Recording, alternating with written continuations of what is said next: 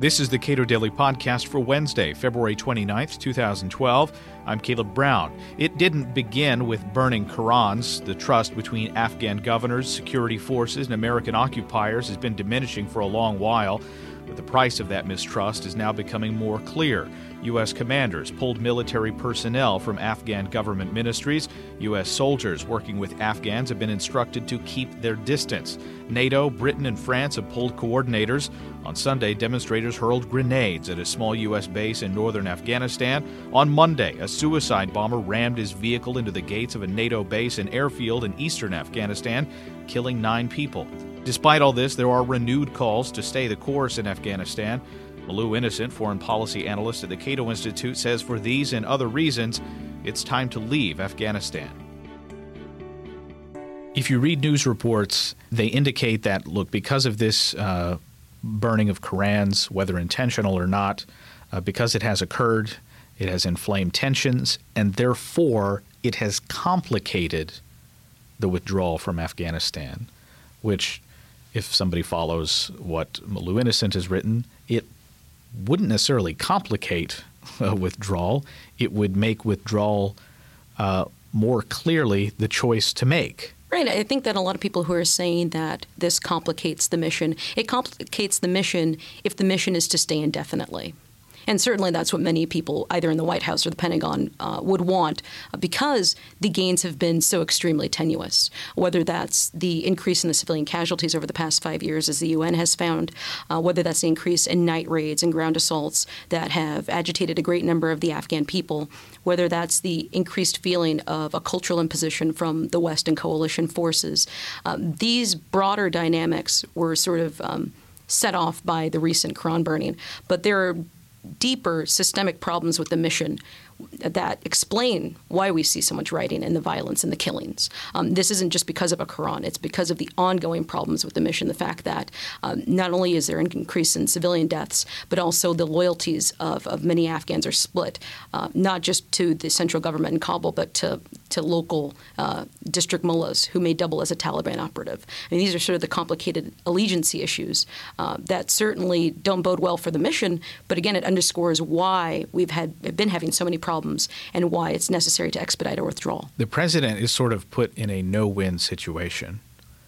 Uh, this is a counterinsurgency campaign, so it is important to be very sensitive to the cultural uh, desires um, within Afghanistan, but also there is a large group of people who see the President of the United States making apologies for uh, these types of missteps, and I'll, I'll assume that it was a, it was an error, it was a mistake, uh, and, and, say, well, look, he's weak, he's kowtowing to uh, foreign leaders without really understanding that that this is a counterinsurgency campaign, and, and this is sort of part of the deal. I think the people who are attacking President Obama are doing so for political gain. I think those who do follow the war, those who are on the ground, would say that it was the right move um, to have the military and to have the White House begin these apologies and continue these apologies.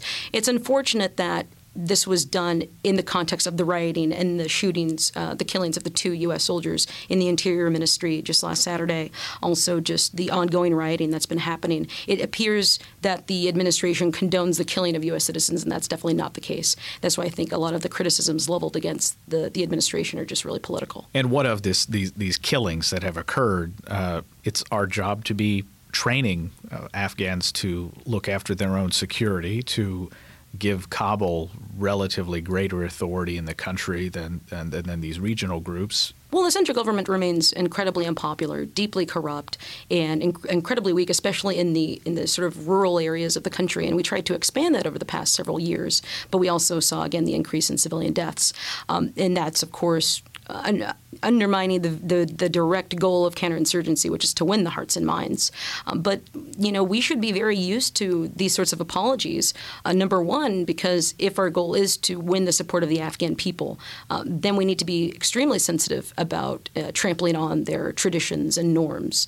Um, but I think that going forward, um, if we're going to try and decide to do more of these counterinsurgency campaigns, uh, we need to begin to bend over backwards uh, repeatedly, uh, quite often. I'm surprised actually that we're you haven't seen even more apologies coming from this administration, given the increase in civilian casualties over the past five years. Um, th- these are issues that uh, have been bubbling under the surface, and they finally just ruptured uh, just this past week. But there has been a great deal of cultural tension between Americans and Afghans, and it's it's unfortunate, especially right now, for those who are proposing to stay indefinitely in Afghanistan, because we do have civilian and military advisors embedded in many Afghan ministries, and just recently now you see the United States and Britain and France now pull those military advisors out.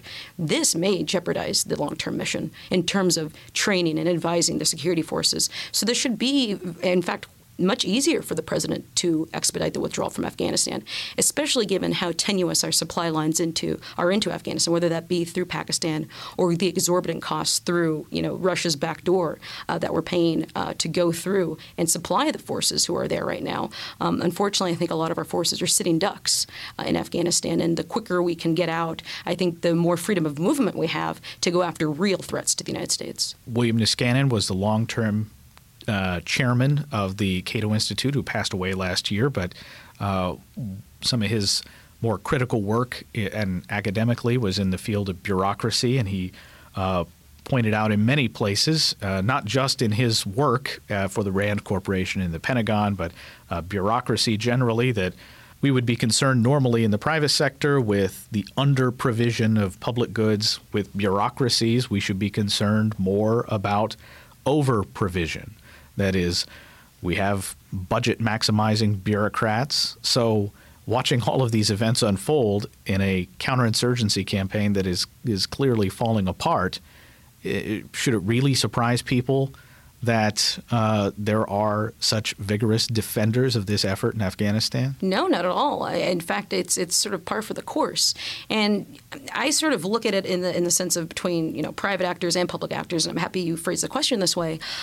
I can't imagine any private company or corporation spending eight to ten billion dollars for something that is unachievable or potentially unachievable. You want to have sort of set metrics to determine the, the signals that you're getting in terms of whether you're actually achieving what you're set out to achieve.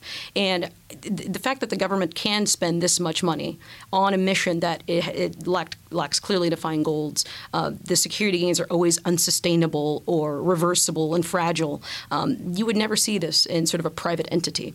It's only when you have the unlimited purse strings provided by Congress that you have these long counterinsurgency missions, people asking for more troops, more resources, more time, more patience. Um, but clearly, Afghans don't have a great deal of patience. Many Americans have turned away from this war, and rightly so. Um, so I think that Niskanen's observation was exactly right. And it also applies to broader war on terror policies. Um, we don't really see a great deal of the costs, at least that are borne by, by foreign civilians, um, in terms of the, the drone operations or whether that's you know putting American citizens on uh, secret kill lists and killing them without due process, uh, whether that's the expansion of drone campaign in Somalia and Yemen. Um, certainly, we can achieve our goals uh, and direct our, our our, firepower more narrowly and more judiciously against threats to the United States. Uh, but the fact that we have those in the White House and the Pentagon that can always argue uh, for for endless streams of support and money uh, means that this public choice issue uh, will always be present in foreign policy until more Americans understand that this is how wars work. This isn't necessarily something that's exclusive to education or trade or domestic policies. This definitely applies to foreign policy, even more so because uh, officials can get away with more in foreign policy. If the president were to wake up tomorrow and say, we're getting out of Afghanistan. There are large indications that early in his administration he was actually focused on uh, a, a, quick uh, exit from Afghanistan. What would you how, what would you how would you advise him to sell it? I would advise him to sell it in terms of you know we've done all we can uh, for the Afghans. We've largely overstayed our welcome, and you know, initially, uh, many Afghans were receptive um, to U.S. and coalition assistance. Uh, this is contrary to what many actually believe now. Uh, but many Afghans took a sort of wait and see approach uh, to what the coalition would do. It was over the next several years where many Afghans sort of turned against the, the mission. They sort of saw this again as a cultural imposition um, on them and on their values and on their society. And that's completely understandable and completely legitimate.